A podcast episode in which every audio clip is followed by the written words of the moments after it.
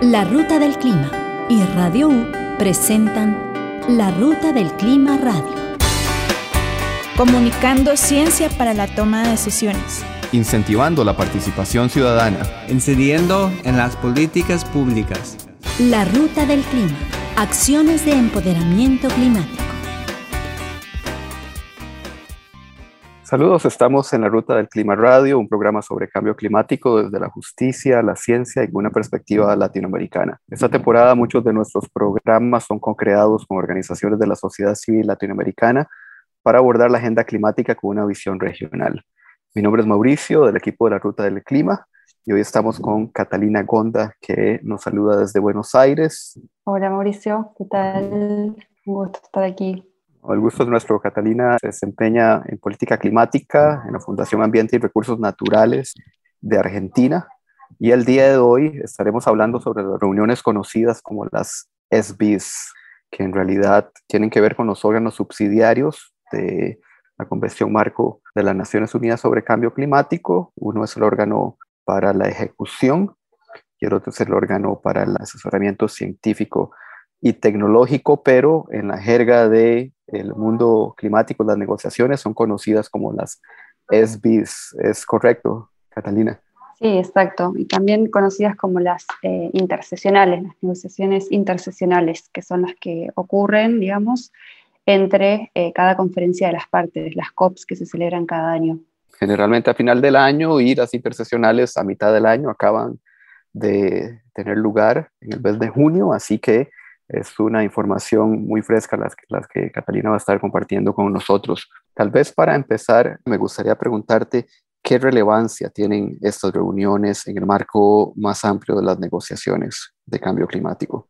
A ver, es importante empezar aclarando que estas negociaciones, estas SPs celebradas de forma virtual, son algo distintas a las que se vienen celebrando todos los años, porque bueno, tenían un carácter informal. ¿Qué quiere decir esto? Que más que nada el objetivo era que los países pudieran discutir y avanzar posiciones, ¿sí? que digamos, para muchos puntos son eh, bastante divergentes, y poder digamos, avanzar un poco el trabajo sobre los temas pendientes que quedan este, para, por ejemplo, finalizar el libro de reglas del Acuerdo de París, que es básicamente cómo se va a implementar, digamos, cuáles son las reglas que van a guiar la implementación de algunas cuestiones del Acuerdo de París que estas reglas que tenían que cerrarse en 2018, pero muchos eh, temas por ser muy contenciosos eh, no pudieron ser eh, resueltos. Entonces, estas negociaciones son importantes principalmente porque bueno, buscan tratar de acercar posiciones entre países sobre estos puntos que quedaron pendientes. Y además, bueno, eh, avanzar también en las conversaciones de otros temas que están bajo la Convención de Cambio Climático, camino a la COP26, que sabemos que por ahora se va a celebrar este año y que, eh, bueno, es importante, digamos, poder mantener este esta inercia, digamos, entre, entre reunión y reunión, entre las negociaciones para poder eh, ir avanzando estos temas. ¿no? Así que son un punto muy importante este año, también dado que la COP25, la última COP que tuvo lugar en Madrid, que era en realidad que estaba bajo la presidencia chilena, fue hace un año y medio, así que hacía un año y medio que no teníamos negociaciones climáticas. Claro, y como bien decís, eh, el año anterior por todo el tema de la pandemia, las SBs que deberían de haberse realizado a mitad del año del 2020 no se realizaron, se trasladan a esta fecha, el 2021, pero en un formato virtual, como ya nos explicabas, y pues todo el calendario se ha corrido prácticamente un año, ¿no? Ahora, eh, en este contexto, ¿cuáles fueron los principales temas abordados en las SBs este año ya finalmente de manera virtual? Bien, en lo que respecta al libro de reglas de París, los temas que se abordaron en estas negociaciones en particular fueron principalmente el artículo 6 del Acuerdo de París, que es un artículo que trata sobre la cooperación internacional para poder eh, implementar las medidas eh, que cada país propone en sus contribuciones nacionales y que particularmente refiere a los mercados de carbono, y lo que se trata de, abordar en estas negociaciones es cómo van a ser las reglas que van a gobernar estos mercados de carbono. y esto es un tema que quedó sin resolver desde, desde 2018 y que, lleva, está, digamos, todavía muy lejos de poder resolverse. Otro de los temas es el de transparencia, ¿sí? cómo, cómo los países van a reportar digamos, el progreso de la implementación de sus contribuciones en materia climática a la convención. Y también otro tema que quedó pendiente y que se trató en estas sesiones es el de marcos temporales comunes, ¿no? que básicamente es cuál es el periodo que van a cubrir estas NDCs, que son los instrumentos por los cuales los países comunican sus objetivos y las acciones, que son en definitiva la contribución nacional este, de cada país para poder cumplir con el objetivo del Acuerdo de París. Así que estos son los, principales temas que, se trataron eh, en estas negociaciones de, de carácter técnico. Y también hubieron otros, otros temas este, que se trataron sobre, por ejemplo, cuáles van a ser las fuentes de información para el balance global, temas vinculados al fondo de adaptación, también temas de agricultura. Hubieron varios temas, pero bueno, principalmente estos tres que refieren al, al libro de reglas del Acuerdo de París que son los que más urgen. En este, digamos, abanico de temas, ¿cuál fue la posición de Latinoamérica, de la sociedad civil con respecto a algunos de estos temas más complejos que están todavía sobre la mesa. Eh, la posición de la sociedad civil en torno a estos temas está bastante alineada, sobre todo en lo que respecta, por ejemplo, a eh, los mecanismos de mercado, ¿no? mercados de carbono bajo el Acuerdo de París, que es lo que se está tratando bajo el artículo 6. Lo que está sucediendo es que, bueno, los países tienen que eh, acordar cuáles son las, las reglas y cómo se van a contabilizar los intercambios de créditos de carbono. Y hay, digamos, hay un riesgo muy grande aquí porque puede haber una burbuja muy importante de acuerdo a cómo los países decidan reportar cómo se, realizan estos intercambios, porque puede haber riesgos de doble contabilidad, que implica que un país, por ejemplo, que vende un crédito de carbono, cuente a, su favor esas reducciones de emisiones y otro país que las adquiere también las cuente, se cuenta dos veces una misma reducción. Por otro lado, también eh, se está viendo que los créditos viejos ¿sí? que se habían generado bajo el, protocolo de Kioto pasen, ¿sí? transicionen al Acuerdo de París y que los países puedan usar estos créditos viejos también para decir que cumplieron con sus objetivos climáticos. Y la posición de la sociedad civil en estos casos es que, digamos, no se quiere que haya ningún tipo de trampa en este sentido, ¿no? Digamos, que haya reglas claras que eh, eviten la doble contabilidad de los créditos, que eh, no se usen los créditos viejos, ¿sí? Del protocolo de Kioto, por ejemplo, para cumplir con las NDCs y que se pase de una lógica de compensación que implica una suma neta cero de las emisiones a una, lógica que asegure que realmente estos mecanismos generen una reducción en las emisiones, ¿sí? porque puede llevar a que, a que haya realmente un aumento que no son robustas. Y eh, por supuesto también que se contemplen eh, los derechos humanos, que haya salvaguardas específicas ¿sí? para prevenir violaciones a los derechos humanos y también contemplando específicamente los derechos de los pueblos indígenas. Y bueno, respecto a los temas de transparencia y marcos temporales comunes, que son mucho más técnicos y que se están discutiendo eh, literalmente cuáles, son, cuáles van a ser las tablas, hay un monitoreo eh, de la sociedad civil, pero bueno, eh, algo que vale la pena destacar es que, por ejemplo, las charlas de la sobre transparencia fueron cerradas a observadores, así que muchos de los que estábamos siguiendo la negociación no pudimos acceder o, o seguir estas, estas conversaciones porque bueno, irónicamente las de transparencia fueron, fueron poco transparentes. Y, fueron poco transparentes, ¿eh? sí, sí, no, excelente, muchísimas gracias, vamos a hacer una primera, una primera pausa y al regreso vamos a profundizar sobre estos temas de agenda que estuvieron en la negociación y también eh, los retos en la participación. Estás escuchando La Ruta del Clima Radio. Si sentís preocupación por el cambio climático, desplazarte a pie, en bus o en bicicleta son acciones que te permiten reducir tu huella de carbono. La ruta del clima. Acciones de empoderamiento climático.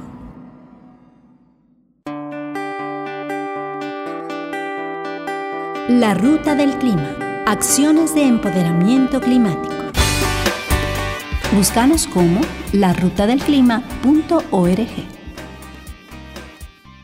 Regresamos a la entrevista del día de hoy. Nos acompaña Catalina. Ella trabaja en política climática en la Fundación Ambiente y Recursos Naturales de Argentina. Y estamos hablando sobre las negociaciones interseccionales o las SBIS que tuvieron lugar en el mes de junio. Ya nos dabas algunas pinceladas muy importantes. La ironía de que en uno de los ejes de la negociación, llamado transparencia, para transparentar el acceso a la información, lamentablemente no hubo eh, acceso de los observadores de la sociedad civil, lo cual deja mucho que desear. Y entonces, en, este sentido, me gustaría preguntarte si con este abanico de temas que se trataron, desde tu punto de vista, ¿crees que hubo un balance entre los temas de la agenda o hubo algún tema que se quedó, se quedó debiendo en estas sesiones eh, de negociación?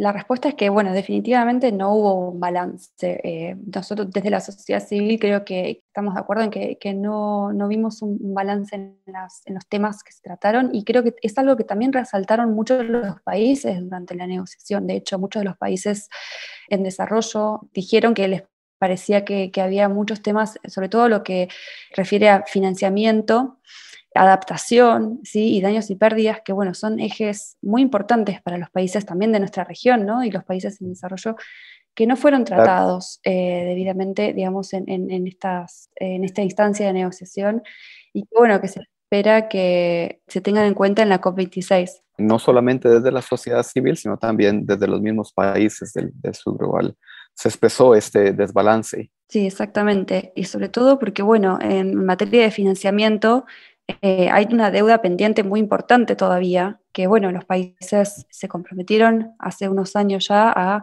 brindar alrededor de 100 billones de dólares por año para 2020, y esto es algo que no se cumplió.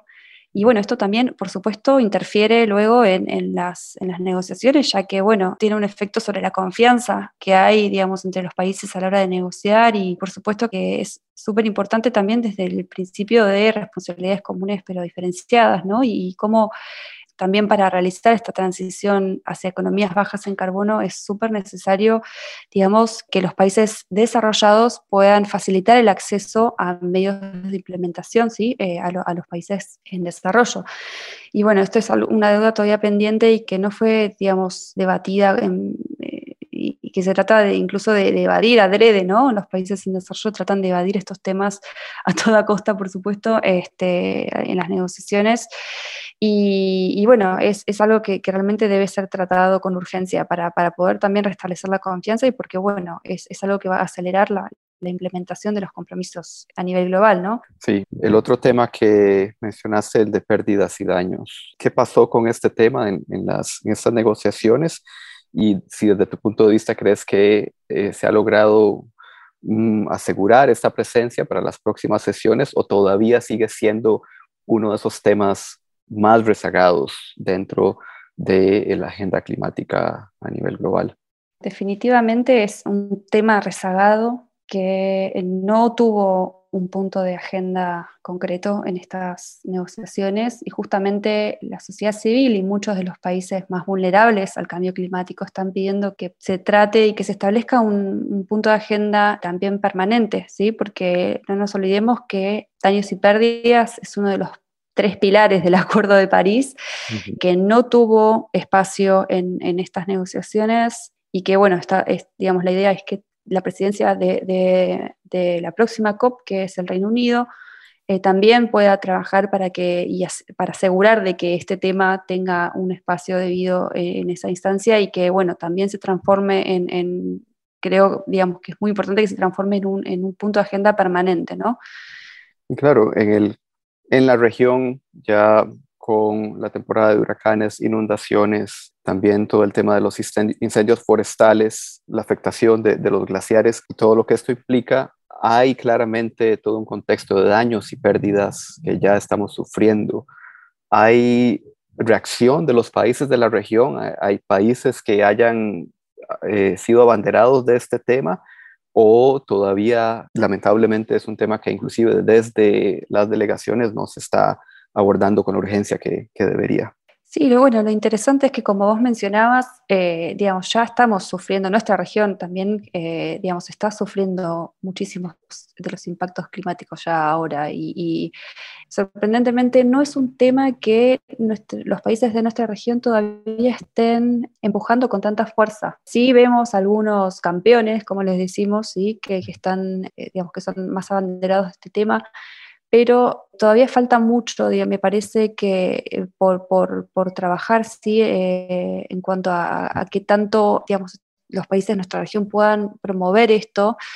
Creo que también hay mucha, eh, en cierta medida también una visión desde muchos países de nuestra región que el tema de daños y pérdidas compite con el de adaptación, ¿sí? Y compite en términos de fondos, porque ya los fondos para la adaptación son escasos, porque, bueno, es justamente eh, muchos de los compromisos de financiamiento no se han cumplido y muchos países a veces lo ven como un tema que compite con el de adaptación. Pero bueno, digamos, no debiera ser así. O sea, eh, creo que es un tema sumamente importante también para promover desde, el nivel, desde, la sociedad civil eh, y a nivel regional creo que también es, fundamental que, nuestros gobiernos también adopten una postura un poco más, más, este, más fuerte en ese sentido, ¿no? porque no podemos dejar de de, atender, digamos, los impactos que ya están ocurriendo sobre el territorio y sobre las comunidades más vulnerables y, digamos, todo, todo lo que, los, daños justamente que conlleva eso. Estás escuchando La Ruta del Clima Radio. Recordemos que la acción climática comienza por nuestros hogares. Nuestros hábitos de consumo generan un impacto. La Ruta del Clima. Acciones de empoderamiento climático.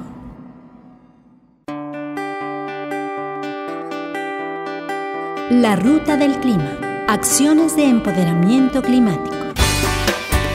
Búscanos como larutadelclima.org.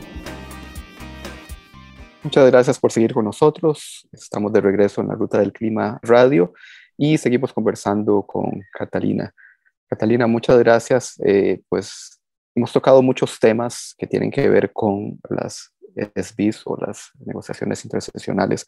Tal vez una de las mayores particularidades de estas negociaciones que tradicionalmente, históricamente, tienen lugar de forma presencial en, Bonn, Alemania, pero por la pandemia se realizaron de forma virtual este año, fue esa dinámica de la virtualidad con representantes de todo el globo. ¿Cuál fue la dinámica para ustedes como eh, sociedad civil en este formato virtual? Si nos pudieras eh, comentar al respecto. Bueno, sí, eh, como mencionabas, eh, es la primera vez que estas eh, negociaciones se hacen en formato virtual y realmente fue todo un desafío para la sociedad civil.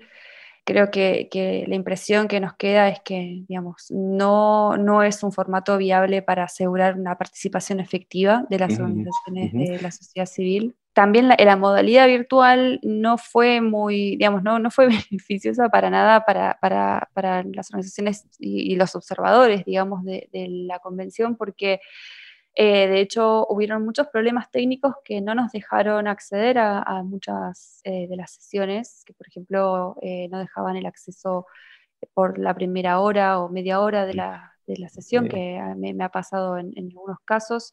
Y no fue, digamos, problemas técnicos de acceso al Internet, sino que realmente no había acceso a la plataforma en ciertos periodos de las negociaciones para la sociedad civil. Exacto, porque además de los problemas de conexión, ¿no? que, que o por supuesto, digamos, es, algo también eh, importante a tener en cuenta porque, bueno, eh, es, difícil también eh, a veces involucrarse en estas negociaciones cuando tenemos problemas de conexión a Internet, pero más allá de eso, digamos, incluso hubieron problemas técnicos, según lo que nos contestaba luego el secretariado, para acceder a algunas de las reuniones que estaban abiertas a observadores, pero que por algún motivo, por la primera, durante la primera media hora o hora de, conversaciones, no estaban, no se podían ver. Entonces, esto es un ejemplo de, de, uno de los desafíos y que además, por supuesto, digamos, la modalidad esta no nos dejó participar efectivamente de, las conversaciones que estaban teniendo lugar,